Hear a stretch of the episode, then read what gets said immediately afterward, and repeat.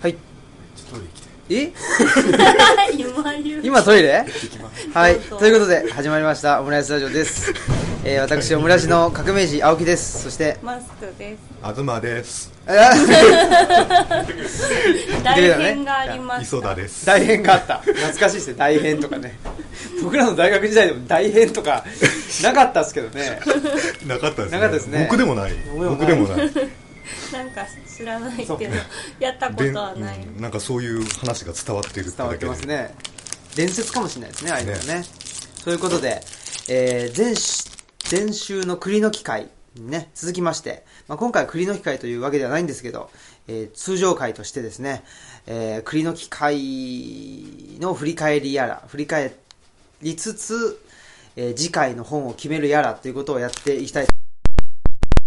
思ってますバタバタなんかもうなんかわちゃわちゃしてますねみんなねはいということで、えーじゃあもう早速いきましょうはいこの番組は、図書館、パブリックスペース、研究センターなどを内包する人文地の拠点、ルチャリブロの提供でお送りします。はい、ということで、えー提供クレジットが、ね、微妙なところで入るっていう この提供クレジットど,、ね、どのタイミングで入れたらいいかっていうのもまだちょっと試案中ですけど、そんなことで、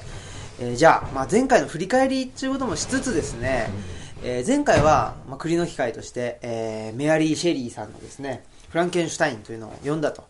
いうことですけど、まあ、その読むきっかけにもなったあの映画ね「メアリーのすべて」というのの映画をまあ込みでちょっとね、えー語っていきたいなというふうに思うんですけれど、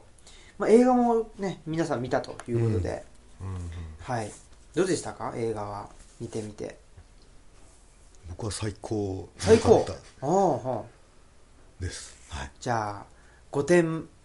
満点というか、えっと、5つ星だったらもう5つ星と5であそうですか5でいいですはいおー5でいいです東氏はここまでじゃないけどあそうよかった普通にまあ面白かったですけどねうんまあでも、うん、絶賛はしないみたいな感じですかねうん僕もどっちかというとそうですね、うんえー面白かったけれど面白かったしすなんていうのかな、まあ、フランケンシュタインという作品を書くまでのね、えーメアリーじゃないメアリーんあメアリーか、うんメアリーの人生とかねいろいろとあるんだなっていうのも、まあ丁寧に描かれてたしなんか退屈は全然しなかったんですけどそうですね、まあ面白かったなっていう感じでしたはいマスクさんはどうですかはいあなんか女の人のなんかね普遍的な難しさっていうかうん抱える困難さみたいなのがあなんかすごい共感はしたけど確かに映画としてはちょっと気になるとこもありましたね。ほうほうほなんかそパーシーが最後にこれを書いたのはあの自分の妻のメアリーだって言ったんだけど、う、うん、なんかそれだけで全部今までの苦しいこととか解決されへんぞみたいななんかそこでちょっと綺麗に収めようとしてる感があったこととかほんとなんか僕もあのラストシーンがちょっとなっ てるで偶然きなんかその場にいたとかもなんかちょっとこうあざとい感じがして。うん本当なんかメアリーの役の人だけ異常に綺麗で他の女性陣なんか似たようなちそょうよねっと黒髪で太っちょでめっちゃ目でかいみたいな人が多くて、それがやりすぎ感があったのと、うん衣装とかもちょっとやりすぎ感がそうちょっと僕もそこが気になってて、なんかメアリーがね出てくるたびに、うんなんかちょっとこういう衣装ですよみたいななんかちょっとかかわいいでしょみたいなのをうんまあそれ可はそ愛のかったけど映画の撮り方だと思いますけどそれのどこが悪いん ですいかやい やいやなんかねそれちょっとなんかなんやろうねあのーまあエンエンターテインメント映画っていうかね、うんまあそうなんだろうけどなんかもうちょっと何なのかな別に何か求めてるわけじゃないんですけどねなんなんもうちょっとリあのリアル目で描いてもよかったかなっていうのは僕はよかったかなというか僕の好みからするとそうですねもうちょっとリアル目で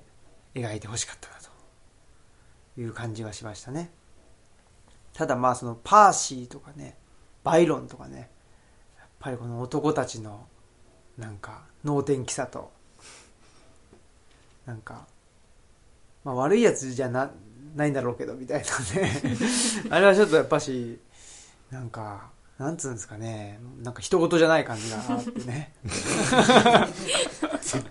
どういうことですかいやだからそこにもうちょっと、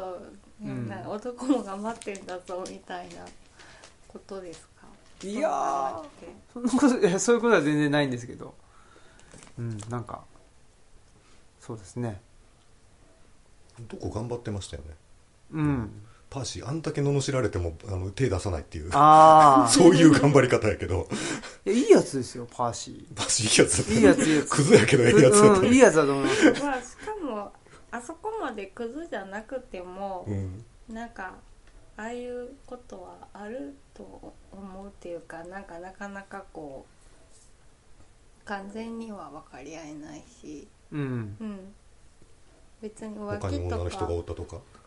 いやえっとよくあ浮る気とかしなくてもなんかこううまく噛み合わない時期があるとかはうん普通にあるような気うんがそれはそうですねあのパーシーもね結局まああのネタバレになっちゃいますけどパーシーの奥さんうんそのシェリーじゃなくてうんシェリーじゃねえわなんじゃメアリーじゃなくメアリーじゃなくて前妻っていうか、まあ、ぎちゃんと離婚もしてなかったんですよね本当はねそうですねうんしてないうねんしてない状況で、まあ、事実上もう別れたみたいな状況で、うんメアリーと付き合ってで、まあ、赤ちゃんも生まれてみたいなこううんとですもんね、なんか前の奥さんにも子供がいて妻そうそう子そうがそうある海でまあ付き合って付き合たってんですてよねっていうんででなんかそれであのもうそんなんどうでもいいいいのかなとそのクズだから、ね、そんなんどうでもいいのかなと思いきやその前の奥さんが、まあ、あの自殺しちゃってっていう方がうん入った時のあのへこみ具合とかね、うんうんなんかすごいなんだろうこの人って、まあ、やっぱ憎めないなっていう感じはありましたね。うん僕はあのメアリーをよく描きすぎてるなっていう気はしてあーほうほうほうなんか悪いとかあんまりなかったじゃないですか、うんまあ、メアリーの映画やからかもしれないですけなどかったかななんかなかったかなうーんうーんなんかねもうちょっと悪い部分とかも描いてくれたらもっと飲んでたかなってうん思いんますかね、そうかそういうとこかもしれないですねうん僕もなんか、うんもうちょっとリアルめっていうのは、うんうんかな逆に磯田さん最高やっていうのはどういう意味で、んんん僕はあのストーリーとかではなくてあの映画すごく綺麗やったっていうところああ、んがあのじゅさっきもちょっとねうん話してましたけど、あのガルバーニ電流のうんを見せ物見に行くシーンで、うんその電流がバッて走ってるその絵だけ暗い中でその光がバッて走ってるその絵だけをちらっと見せたりとかうんいうのもすごく印象に残ったし、うんあの最後そのクライマックスのところでメアリーがそのフランケンシュタインをこう一生懸命描いてるシーン、うんうんでメアリーがこうあれ鉛筆なんかななんかでガーって紙に書きつけてるのと、その紙が大写しになってパーッとこう黒いシミがと広がったりあるいはこの。えっとその怪物みたいな手が電流でビクッと動くシーンとかそれ夢で見たイメージのシーンだけれど、うんうんそれが重なったりしてあれのなんあたりとかもうすごい綺麗やったしさっきあの青木さんがリアルじゃないって言ってたその服装とかねうんうん僕はそれはリアルなのかどうか全然わからなくて見てるけれども、うんあの街の空気の感じとかちょっとこうジメッとして冷たいうん雰囲気とか、うんああいうののがすごく綺麗だなと思って、うん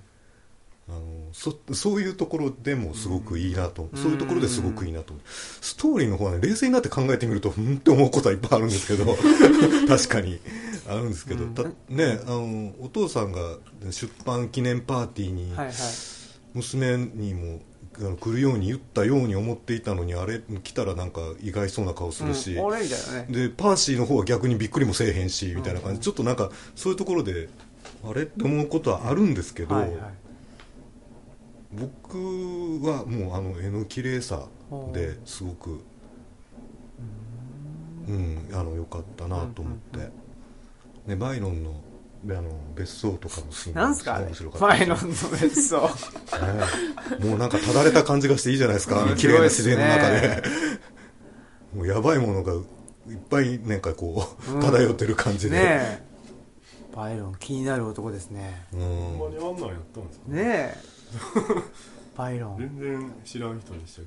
どでもまあもともとそういう評判の人でしょ、うん女の人は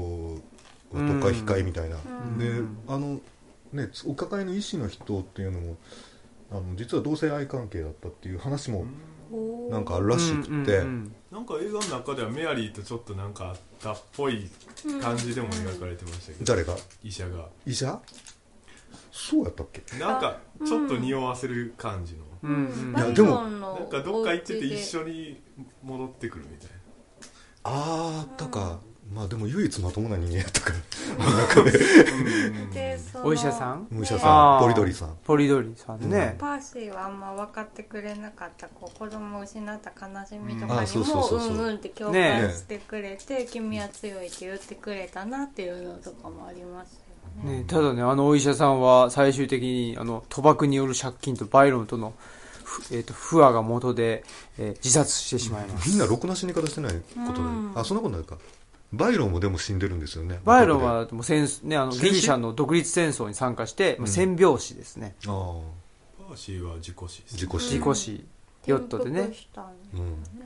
ん、ねいや、あのー、何でしたっけね、僕らその年末年始ね、うん結構この時代の映画をあの続けて見てて、うん一つがあのマルクス・エンゲルスっていうまた映映画見てマルクスエンゲて、ルス面白かったんですよ。そんな映画あるんですかありますあります。えーあれが、絶対面白くなさそうですねねえめっちゃ面白くてね、僕はねは。まあもうちょっと、ここの、えっ、と、フランケンシュタインの、フうんランケンシュタインじゃねえわ。えなんだっけ、メアリーのすべてうんの時代から50年後、そんなじゃないか。うん3、40年後ぐらいうんうんうのん話なんですけどね。うんそっちの、なんか、時代のね、描写とか、うんの方、まあどうしても多分比べてしまってね、うんこっちの方が、まあリアル、だったかなっていう気もするし、うんこのマルクスのクズさっていうのが素晴らしいんですよ。あああれもなんか奥さん大変苦労した奥さんは大変でしょうけど、まあね、でも奥様は強い奥さんでね。そうなんやはい。あ面白かったですね。っていうのもあるし、えっ、と、女性のね、社会運動の、えー未来を花束にしてっていう、う映画も、うんうんあれも、うんそれはどこが舞台の映画なんですかそれもイギリスです。イギリスうん。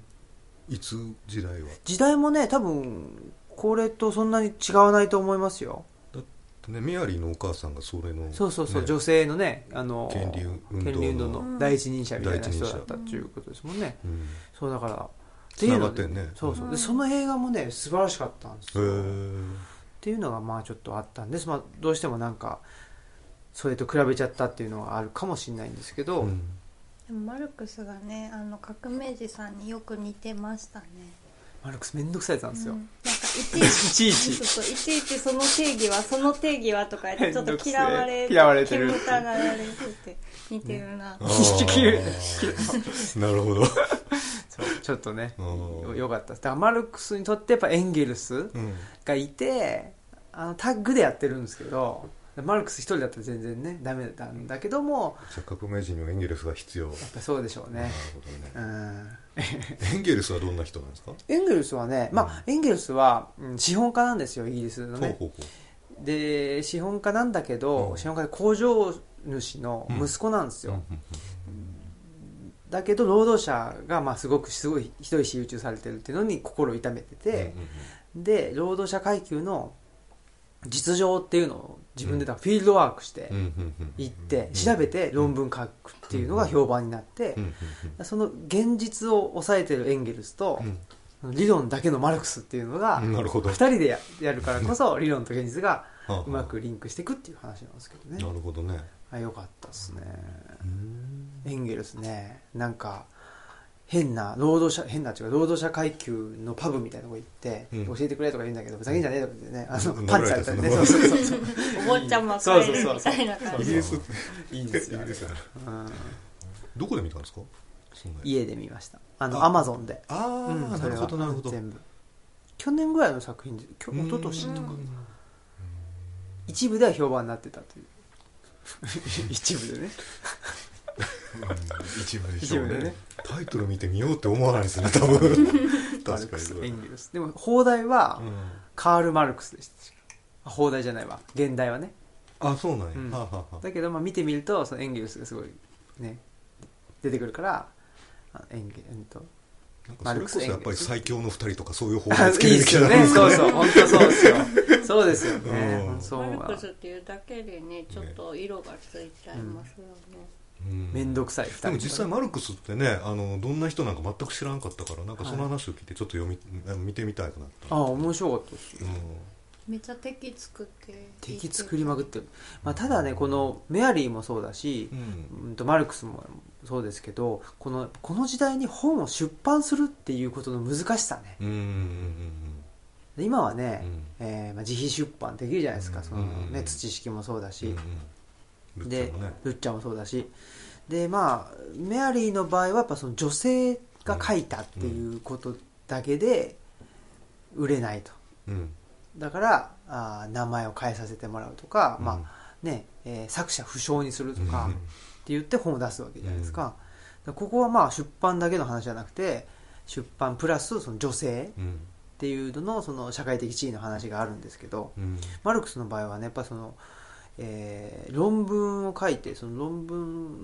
書いて、まあ、そそれが本になってその原稿料で生活するみたいなうんう部ん分もあるから、うん原稿料で生活するそうすごいすごいですよすごい響きですねなんすごかいねでねで基本そので働きながら本を書くとかいう考えはないんですよ、うん働いてて本なんて書けるかと、うんうんうんうんうんうん逆ですね本を書くのに働いてなんていらあのいられるかと いう人たちなんでまあもともとが金持ちなんでねじゃあ誰が働くかって言ったらいやそれ働くやつが働くんでしょって いうメアリーのすべてでもそんな似たようなそうそうそうそうなんそうかそう、ね 結局メスかいなきゃそうっていうだから本を書く人っていうのは昔やっぱりね、うん召使いがいてうんっていう人だったわけですよねもとマもとはックねスもね家になんか飯とかいて、うんなんか奥さんがブツブツ言ってましたねそうそうっうんていうねことがありましたうんうんうんはい。そんなことで。じゃあまあ、えー、あジングルはないですね。じゃあ、えー、 うん。えやりましょうかそうですね。ちょっと転換として、次回の本を、いよいよ、決めねばなりませんよ。はいはい。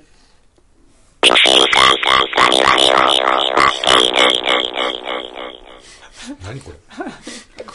はい 気持ち悪くなってきましたね。 はい。ということで、はいえー次回の本です。何にしましょうっていうことでね、一応机には、えーバイロンの刺繍が載ってますまあメアリー・シェリー、ね、メアリーあうんメアリーのすべけてど、全にてに影響されて、ね、からすると、このバイロンのね、存在感っ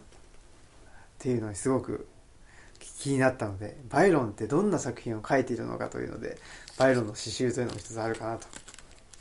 ということでしたね詩がダメなんですよね細田さんはねなんか全然ダメですね、うんそれが意昔から外でしたうん昔から全然ダメでうんうん頭に入ってこないっていうふうに文字は読めるし意味もわかるけれども何も頭にの入ってこないでうんすねなんでかわからないけどじゃあ何こかありれますはかなねなんでここにあるんですかバイロン刺繍なんでしょうねなんかねでしょうねってバイロンが気になったんですね僕ね一回ねあー確かにポルトガルにね行った時に、はいはえー、とシントラっていうすごい、まあ、そのリスボンから1時間ぐらいで行ける、い、うん、なんかまあ日本でいうともうなんかうんちょっとした軽井沢みたいなとこがああるんですよ、うんそこにバイロンそそこのその、まあ、ちっちゃなあの山の村みたいな山の町みたいなところをうんバイロンが愛したうんっていうふうに言ってて、うんでバイロンってどんな人なのかなと思 ってあー多分買ったっていうのがもうずいぶん昔の話ですけどね、なるほどね、うんで買ったはいいけど、まあ、チラチラ読んだのかもしれないですけどねまあ、それほどハマりはしなかったというこれもう一つタゴール刺繍がうんタゴールってのは誰ですか全イン然知らドないの人ですあへえうんインドの詩人であり教育者でありという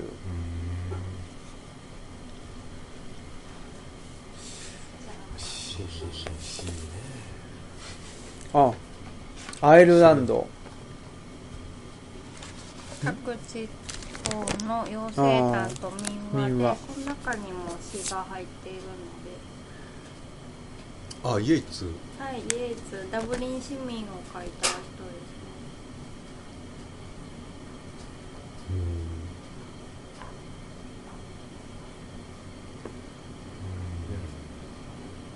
そのこの間読んだ「フランケンシュタインは」はいこう古典でみみんな知っているけれども読んだことないし一人だとなかなか読む気にならないという意味で非常に栗の光うにんふさわしい本だったわけですけど、はいそういう意味で言うとこの辺もそうなんかなっていう 気もするけれど読めるかなね自信がないなうん、まあ、そういう。もしくはロジンなんかその中国系あーあんま読んで読んだことないですねあ中国の現近代小説、うん近代小説とか読んだことない。。読んだことないいですねないですね中国のほっといたら絶対読まないです ねねうんなんかこうね気になるとかはちょっといくつか持ってきますのであうん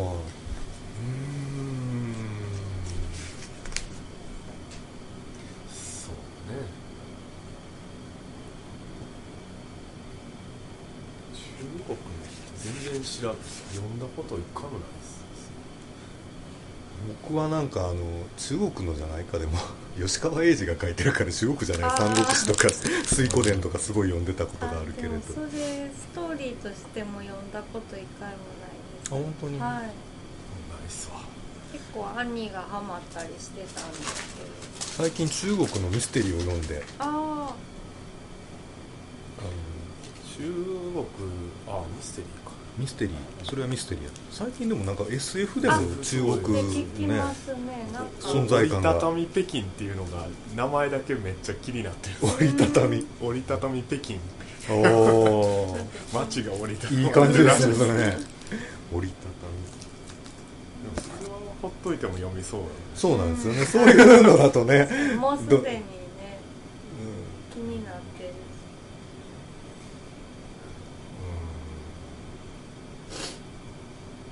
じゃああー面白そうなんか芥川賞受賞作とかああなるほど、そういうのってねなんかこうんなかなか読まないあ今のやつってう今のでもいいかもしれないですねもう今ねそれやったらねあ歴代の歴代の中でどれかでもいいああ、し確かに。 「太陽の季節」とかうんあなんか私あたうちにもあるんですけどうん乙女の密告とか芥川賞受賞してますよ赤染め雅子さんちょっと持ってこよ でも最近の芥川賞受賞作ってちょこちょこっと読んだことあるんやけどなんかちょっといまいちなところは言い出しっぺであれですけどなんか、まあ、最近の人で言うと僕気になってんのサバっていうサバサバっていうサバ小説あ小説の名前がはいサバサバですか赤赤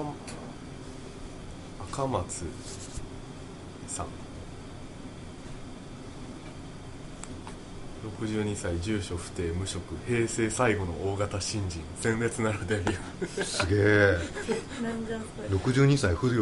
職ーなんでかこの人あの両美智子さんでしたっけはいはいはとかあの吉村万一さんがなんかめっちゃ褒めててこの人い小説なのかな小説絶海の孤島です海の話かサバだけでもこれも別に読む確かに ね自分で読んじゃううーん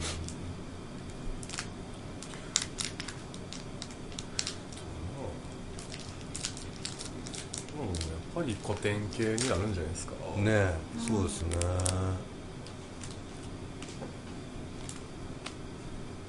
うーんあんまりないですねあれはなんかなんか 最近わわかんないけどなんかちちらっとあ僕おじゃなんかわかんないけどね聞いたことあるけど読んだことないみたいなのを確かにちらちらと北条記ね北条記とかね読んでない鴨の長明あこれはすごい現代語訳なんですねそうですねこの辺の、えー公文社のあこれあ原点もついてるんや短いんやねこれなんて読むの金わかんあ金兵衛梅金兵衛梅これ有名ですか うん有名あ中中国の国文学三大奇書の一つである金兵衛梅は公職文学の雄変と歌われているうんぬんかんぬんって書いてありますよまだ読んでないけど、面白そうじゃんあねの訳したのが藤間正治さんででいいうん二段組だからちょすごいなおーしんどいよ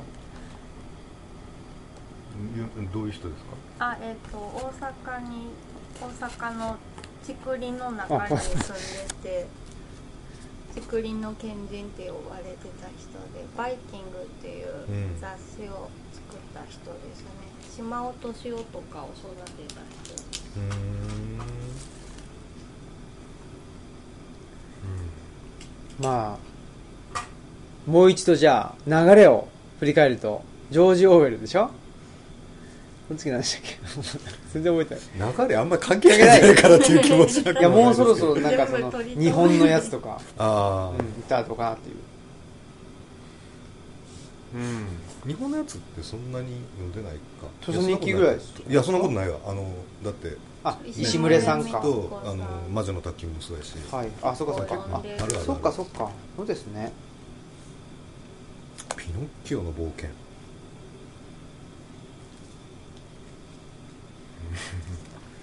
そんなんあるんやねうーんうん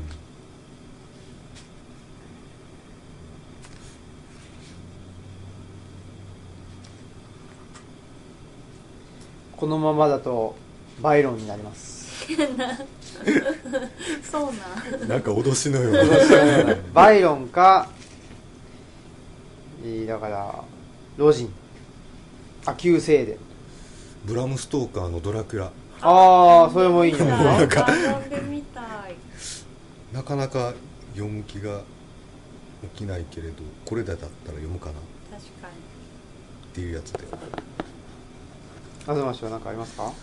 なんかうーん思いつかないですね思いつかないストーリーが分かりにくいやつってきついですよねなんかねうんストーリーが分かりやすいやつかな分かりやすいやつがいいかドラキュラドラキュラもちょっと危険かもしれないであすだからそうなんです結構古いしそうかうんあす数理文庫に入ってますけど草原 えーそうなんやおーす数理小説なんですかこれ、うん何を推理するのやろか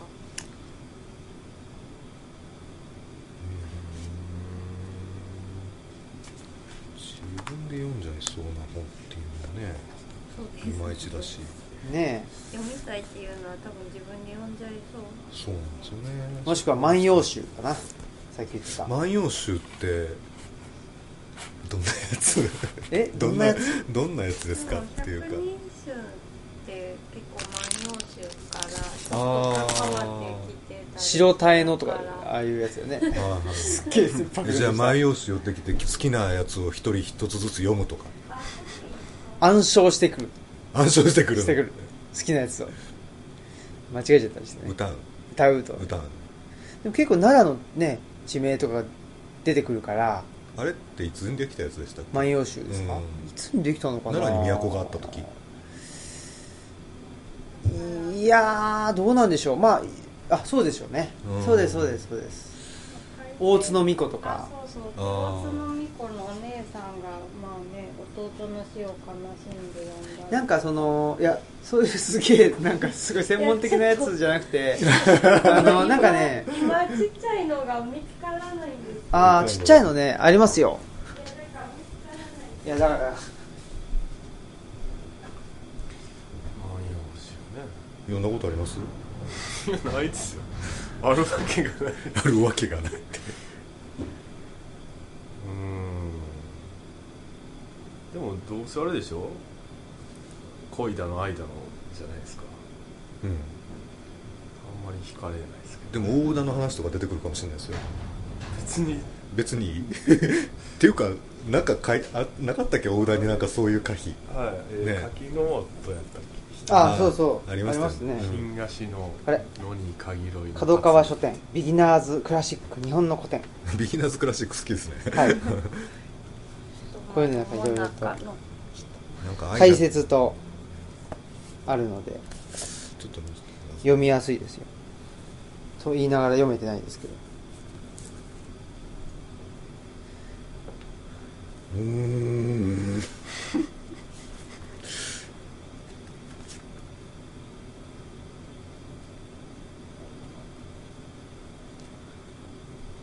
平家物語とかくそ長いしな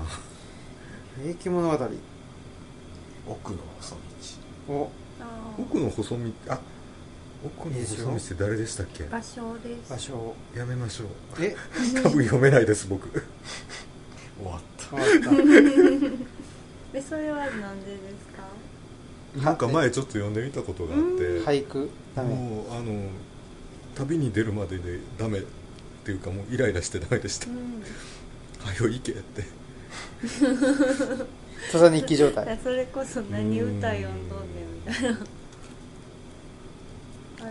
ーなんか、うん、起きた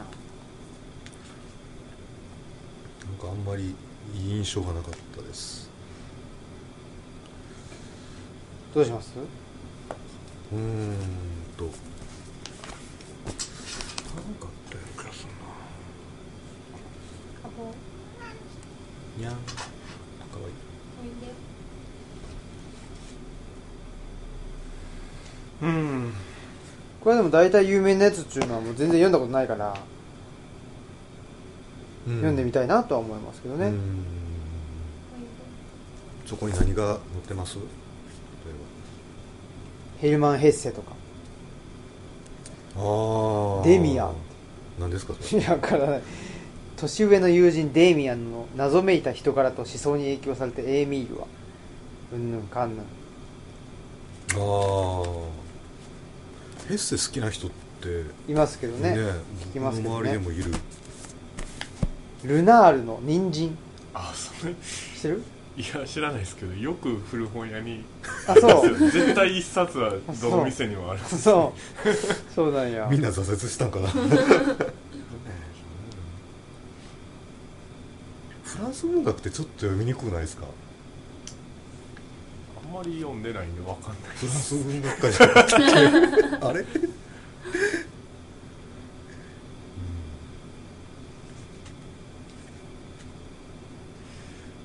うんなんかねえ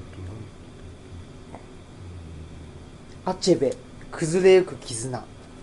とアチェベ古くからの慣習が根付く大地で名声と財産を築いた男オコンクオしかし彼の誇りと村の人々の生活を蝕むのは凶作や戦争ではなく新しい宗教の形で忍び寄る欧州の植民地支配だっあカゴラーメン西アフリカかどっかですかぽいですねねアチェベにしますアチェベうーんあとね、うんえーブラス・クーバスの死後の回想マシャード・ジ・アシスの死んでから作家となった書き手が綴るとんでもなくおかしい悲しくも心癒される物語ブラジル文学の最高傑作だそうですああブラジル文学死んでから作家となった書き手が綴るというなんか面白そうですけどマジックリアリズムってやつですか知らないです何でしょうタバコロードゴロードちょっと気になってますねうへえこれはよフラわワかーんホなワいイですトねの話ギリギリ読むかどうかあの、なんか農民文学で調べてて最近農民文学でもこれは一人じゃしんどそううんですね誰でしたっけコールドコールドウェルかなんかうちに合ってんの気がするなアメリカプアホワイトの話ですほうレッドネックってですかうん貧しい中西部のアメリカ南部ジョージア州のタバコ地帯を舞台に社会の発展に取り残され荒廃したプアホワイトと呼ばれる農民たちの、えー貪欲無知背徳の生活を描きコールドウェルの名を一躍世界的にして消したいいかもしれないですおねもろそうやねいいかもしれないですねそれね 無知いいですよじゃあそれにしますタバコロードどうっすかもう中古しかないですけど中古でも安いですねうんじゃあいいんですかでもまいいっすよ何でも公文社にあんのかな、公文書はなさそうですけどね、うんまあ岩波かなあうんはいコールドウェルのタバコロードうといんうことで、はいまあ暫定的に暫定最的と後いのうか方にパッと出てきたので決まりま決まるとなんか煮詰まったところで出るとやっぱりそこううそうそうねそう疲れてくる疲れてくるとはいこういうのってね本当になかなか一人で読まないしそうですねじゃないですかねうんタバコロード自体はなんか名前は聞いたことあるうし、んすもしかしたらうちの本棚にあるかもしれな い読んでないだけでそういうのアメリカ文学ね多分カポーティ以来だしそうですねね面白そうですねということでじゃあ次回はタバコロードということで栗の機会はい決まりました、はいっていうことですね割と早く決まりましたね今回はねそうですね、もう決めようと思ってたんで決め決めたと決めたということですね、はいまあそれぞれまた、えー本もね読んできた本の報告とかもしていただけたらなと思いますし、ね、僕ももうバイロンをね読むか読まないかっていう読んでくださいよ読むか読まないかバイロンの映画とかないかなと思ってるんですけどありそそうでんなに、ねそんなにバイロン気に入ったんですか気に入りましたあねー気に入ったっていうか気になった気になったううん、んちょっとねおかしいですもんねバイロンうん独立戦争に参加するとかいいじゃないですかうん詩を歌ってるだけじゃなくてねはいすあのあの状態からよう従軍しようと思いましたねそう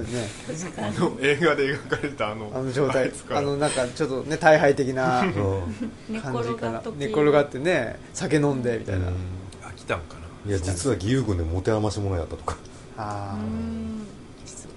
なんかでも結構いいなと思ったのがあのバイロンってなんかもうその自分に向いてないことはやんない方がいいんだみたいな感じで、うんうんなんか結局その結婚とかもねうん、うん、しないいしみたいな、うんお前はと遊びだみたいな感じで言,、うん言ってたじゃないですか、なんか見たらでも一回結婚失敗してるんですようんうんききちっとねやっぱりうん失敗したのを反省踏まえてるっていうの が、僕はちょっと良かったですバイロンはね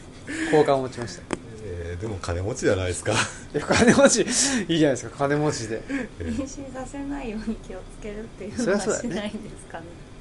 そりゃそうだねうんまあバイロンが気になったということですねはいそしたらえっ、ー、とですねじゃあまああれか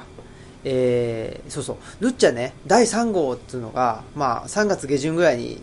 えー出る予定なんですけど、うんその中でねちょっと磯田さんに、えー文章をね書いていただいててはいそれがまあ栗の機会のね話についてというのでちょっとね、えー原稿依頼をお願いして書いてもらったんですけど、う結構あれですかパパッと書けた感じですかん、なんか思い出したら思いついたらパーッとかけましたあそうですかパーッとかけました最後の3行ぐらいなんか悩んだけどそれは別になんか難しくて悩んだというかどうやって終わらそうかなと思っただけあーで別にそんあの難しいうんなんか印象をそのまま書いた感じでうーんでもまあ例に出したのがよりによって僕が一番きつかった土佐日記っていうのはそうそうそういう気がするんですけど土そのね土佐日記会が佐日記会ねうそう考えるとだからちょっときつい本をね読んだぐらいの方がいいんじゃないかっていう気んも確かに、なんとなくするんですよせっかくみんなで読むからうん、なんかね、うん、土佐日記があんまり良くなかった僕にとってあんまり良くなかったのは、はいこうあんまりこう激しい場面がなかったっていうあーうんそうですねうんなんで海賊が来るよ来るよみたいなのあったけどそうそうねそうそうそうそう来ないし全然来ないしく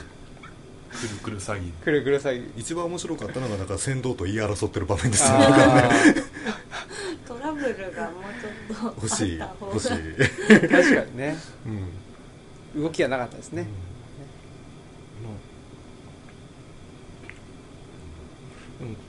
あで最初その1984年よ読もうっていう話になった時はちょっとこう今の状況みたいなのもうんちょっとあってね読み始めたんですよねあれ確かねまああの予想通りの 展開になってますけどうん今の状況がね、うん、うんどっちかというとニュースピーク大流行りみたいなね、 うん、ちょっとねうん何が本当で何が嘘かというかうん分かんない状況になってますからねうんね書き換えまくってる場面とかもありましたもんね、今までうのんその文学を、でもそのディストピア小説っていうことで言ったら、まあ、あ東さんが言ってたのかなあの、す えっと素晴らしき新世界はいうんあの方が面白かったっていう言ってた僕まだ読んでないですあれ誰が言ってたんだっけ多分磯田さんが言ってました僕読んで ないです怖っあわポストトゥルース や本当やほんまやないやなんかでもこれが改ざんされてま改すざんよされてる記憶があれえ言ってない僕だって読んでないまだ全然最初の方パラッと読んだだけでおかしいななんえなんか次の本に選ぶか選ばないかぐらいしか言ってなかった気がまあおわかかしいりなませんちょっとあのもうね配信されてるからそれを聞いたらわかるかもしれないですけど そうかもしれない誰がいや嘘ついてる誰か誰が嘘ついてる誰かが読んであっちの方が面白かったって言ってたような記憶があってそれは東さんだとずっと思ってたんやけど違ってたん僕だっやて読んだことないですもんない素晴らしい新世界、ね私ソザさんしか読んだことないと思ってねえましたそう思ってた素晴らしき新世界は読んでないですあそうですか、うん、手にも取ったことがないあらディストピアって言ったら最近読んだんやったらあれですよハーモニーぐらいですよああー伊藤計画のああーうんあれ面白かったで面す白ねかったですうね、んね読まなきゃ逆者付きかうんねなんかこの辺で話題になってるから読まなきゃいけないなとうん僕も思うんですけど、うんそれは読んでぜひ、ないんでうん、読んでくださいとうん、はいいう感じですねまああのーそのなんで磯田さんの栗の機会についてのうん原稿も載っている「よっちゃ第3号」ということでまあ絶賛いつですか絶賛制作制作中もう大体表紙は決まってるし、うまん春頻で度すごいですね、あ、半年に1回なんでねうんまあちょっと今回は結構、うん、金剛からちゃんちゃんと書き出したというかねなんか今今までは、えー本当に機関誌というか一応その最初にルッチャを作ったきっかけが結局その取材に来る人に対して同じことをねあーなんだなんだ言ってんのもあれだからちょっとこれでも読んどいてくださいっていうんで作ったみたいなところなんで、うんそれが一創刊号2号って来てて、ちょっと3号からはちょっと本腰入れて、うんなるほどえーまあいろんな僕らだけじゃなくてもいろんな人にもちゃんと書いてほしいっていうのもあるし、っていうので、えーいろんな人も入ってるしって感じですかね。僕すっごい久しぶりにああいう文章書いたんですよはすあごい久しぶりでで最初書き方わ分からなくて、うんうんうんうんうん、でもなんか、うん、かけてよかったです、まあ、あのありがとうございますい えいえ読んでこちらこそ読んでいただいて、ありがとうございますっていうので、うんまあ、そんな感じでまた第3号第4号とやっていきたいなと思いますけど土式情報としてはどうですか改訂版改訂版を出すっていう内定版の、まあ、出したいとは言うてますけどまだ何にも動き出してないですけどねこの前の九州のやつをまああれトークイベント文字起こしして入れるぐらいですかねううんんんすうん別にそんなに大きくは変化しないはずです出すとしてもうね、んでまあそうですねぼちぼち取り扱い店も増えてきてであとあれかあの3月に人類学の雑誌「類うん、うん、が出るんですけど創奥野刊ささんがれてはいはい、それにまあ土式の、えー解説うん書きましたねまあそんなんとかで新しくその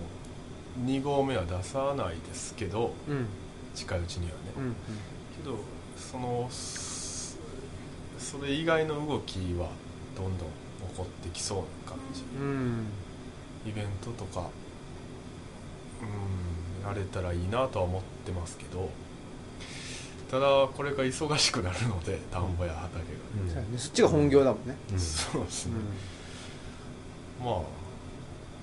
そうですねだからあんまり知識の方頑張りすぎるの本末転倒なんで、うんねまあ、その辺のバランスを別に、まあ、崩す心配は僕は自分ではしてないんですけど、うん、まあ今まで通りえうん頑張っていきます、はいそういえば僕はあのそろそろ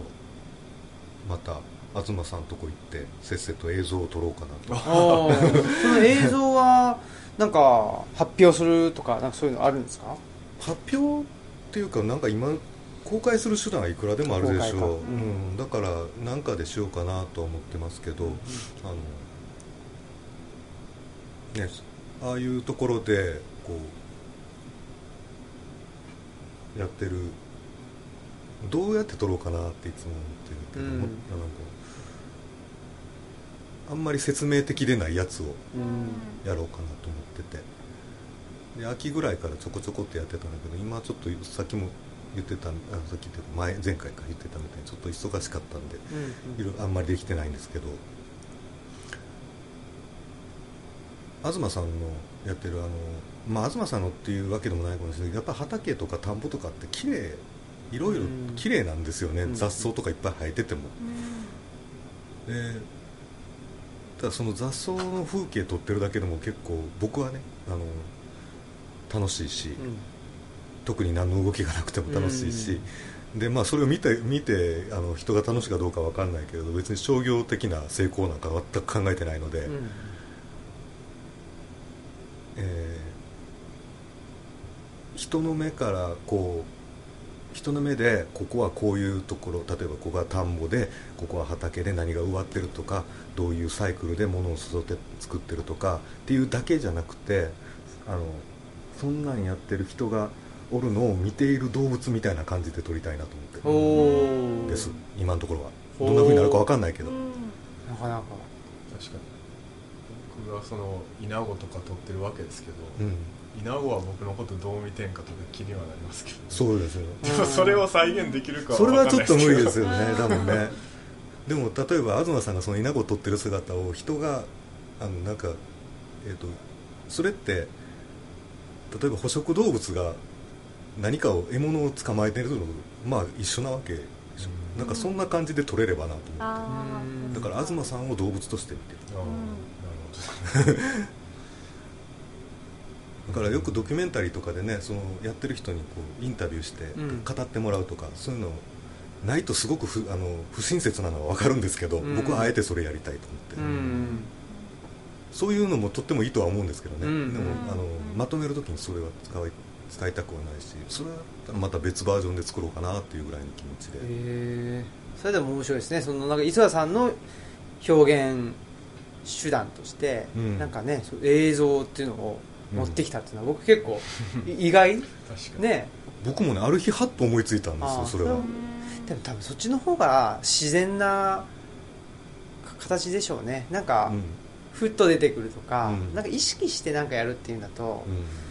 ぱりなんかねそこに打算が出てきたりとかあんまりお面白い結果にはなんないかなっていう僕は気がしてるんでなんかこうし僕もねあの一緒に田んぼやっててうんちょこちょこ行ってて、で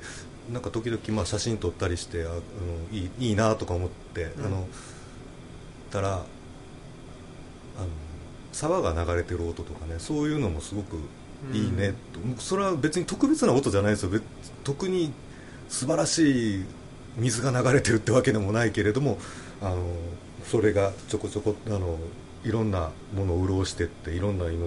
をつうののんできるその土台になってるとかねなんかそういうのを感じてたりしててでずーっとそういうふうには思ってたけれど映像にしようっていうのもあんまりあのさふっと思いついたんですうよーん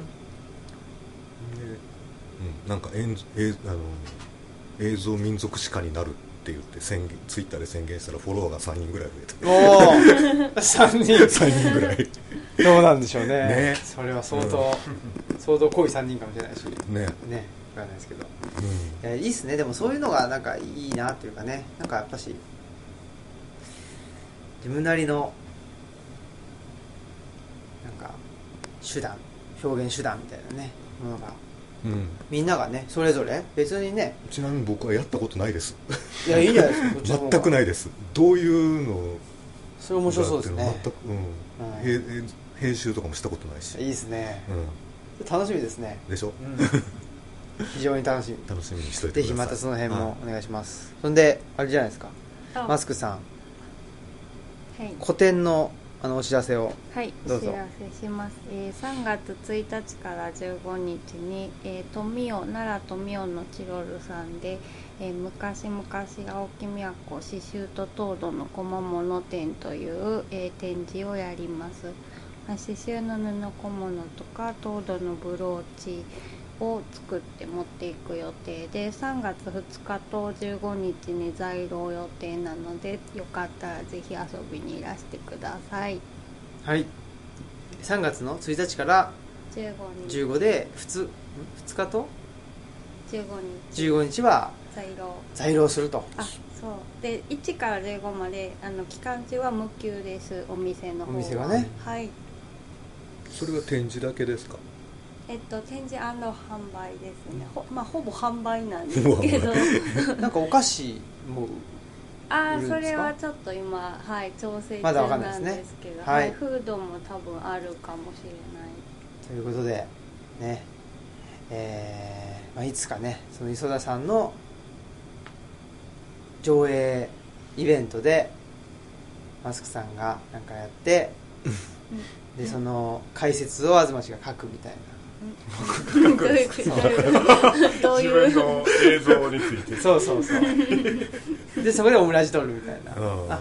これいいですねいいですね、うん、 LINE 結構かかると思いますでも、はいいやも2年ぐらいやと,、うんと思ってます、楽しみ、ね季節はなんか何度か巡ってほしいねような気がすう、る、う、うんいいですねということでああとはねえーっと3月23日土曜日来月の23日土曜日にあの三重県の、えーっと尾鷲にあるですねトンガ坂文庫さんですかねですはいでちょっとえールッチャ、えー第3号出版記念イベントっていうのをやってこようかなと思っておりますんで、トンガ坂っていうんですかはいそうなんですよトンガっていうのが方言そこのあたりの方言でなんか大げさに言う人あのうん大風呂敷を広げる人みたいな確か意味で、うんでその坂の上にあのお家があってそこを借りて本屋さんされてるんですけどそそこの元のあのす住人が割とトンガな人だったらしくて だからその坂がトンガ坂って呼ばれててっていうこと地そう名にまですご残いでするねトンガがトンガがなんですということで、えーその辺のね、まあ、あのお近くの方はということで、まあ、尾鷲なんで新宮の人とかねそうですね和歌山の新宮も近いですし、えー伊勢の南の方とかねの方も近いので漁村の本屋さんぜひいらしてそうですくねださい、ぜひ来てくれたらいいなと思ってますが、えー時間はまだね決まってないです土曜日の、まあ、昼間ですねだと思うので、ぜひぜひということで、まあ、またこれもねお知らせしていきたいと思ってますはいということで、えー本日はあれですね、えー栗の機会のあこれ流すあいつ出したらいい、まあいいかなあいいあです流しましょうかはいはい、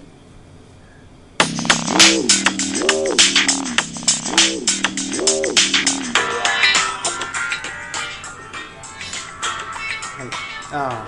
あはいはいということでね、えー前回に引き続きこのエンディングテーマをねあの手探りで流すっていうことをやってるんででちょっとねこのオムラジもあの今までは結構取りためててそれを、それを律儀に流すっていうのをやってたんですよ、だけどちょっとそうじゃなくてえーっと取りためないで、うんうんできたらねうん2週間ぐらいの幅の中で、えーお知らせみたいなのを含めて、うんちょっとそのリアルタイム感を出していこうかなと思っておーそんなことでねあんまりそのストックをストックがあれば、ね、大丈夫みたいな状況じゃなく てちょっとね、あのー循環よくしていこうかなっていう感じでそうなんですそううんそんなんであのお知らせとかもきちっとね、ゆったりしようかなと思ってますなるほどで、まあ、オムラジもね本当誰が聞いてるかわかんないっていうね、うんいろんな人が聞いてくれててうんうんいる状況なのでちょっとねまあじゃあ言っと言っといたらね、ん何かが生まれるかもしれないしっていうんで僕はそういうメディアとか持ってないでなんか東さんとか青木さんがなんかそういう風な話とか面白いなっていつも思って聞いてるんですよあー誰が聞いてるかわかんないとか誰が読んでるかわかんないとかねああそうね、うんツイッターあるじゃないツですかイッターなんてあんなん全然だっていやでもね、うん全然だって誰それは分からんけどあんなんで全然レベルが違うと思うやっぱりそうです本出すのとかラジオポッドキャストやるのとか